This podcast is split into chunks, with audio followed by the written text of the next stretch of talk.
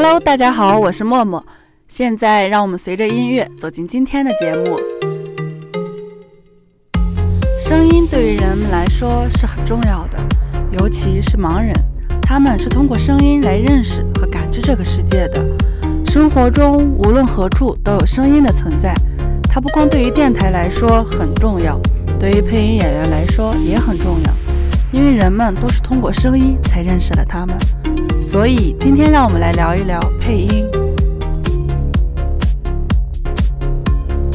有一种好声音能让耳朵怀孕，有一种老戏骨能用声音演戏。有人说他们是声音怪物，其实他们是声音天才，他们不应该被忽略。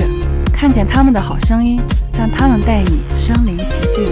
用声音打动你，每个声音都值得被记录。身临其境是中国首档原创声音魅力竞演秀。它的节目模式并不复杂，第一轮是经典之声，让嘉宾们为经典影片配音；第二轮是魔力之声，嘉宾现场挑战拗口台词或者配音；最后一轮声音大秀，四位嘉宾走到前台上演共同筹备的大戏，最后由现场观众票选出最喜欢的声音，加入最终年度声音大秀的表演。现场还有芒果新生班。新生班的设定颇具特色，它舍弃了竞演类节目常见的评委点评模式，启用了全新的学员请教模式。在三轮声音之战中的前两轮中，四位声音大咖隐藏幕后，只闻其声不见其人。新生班可以在大咖结束表演后，选择一位最想拜师学艺的声音大咖，露出庐山真面目，并向其学习请教。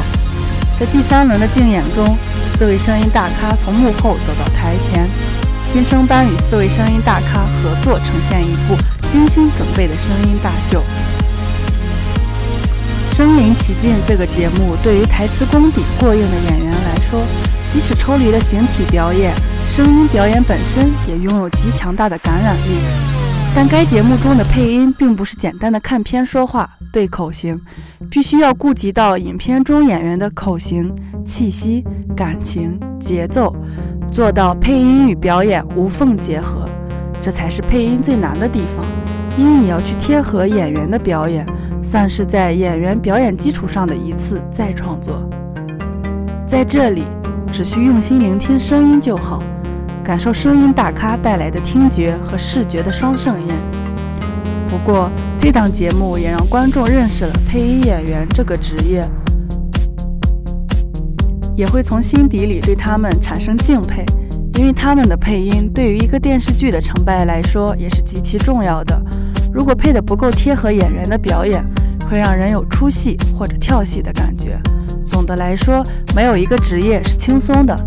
但如果是你感兴趣的方面，可能不管多累都是值得的。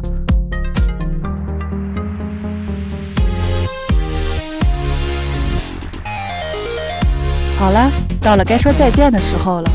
记得关注我们哦，拜拜，下期再见。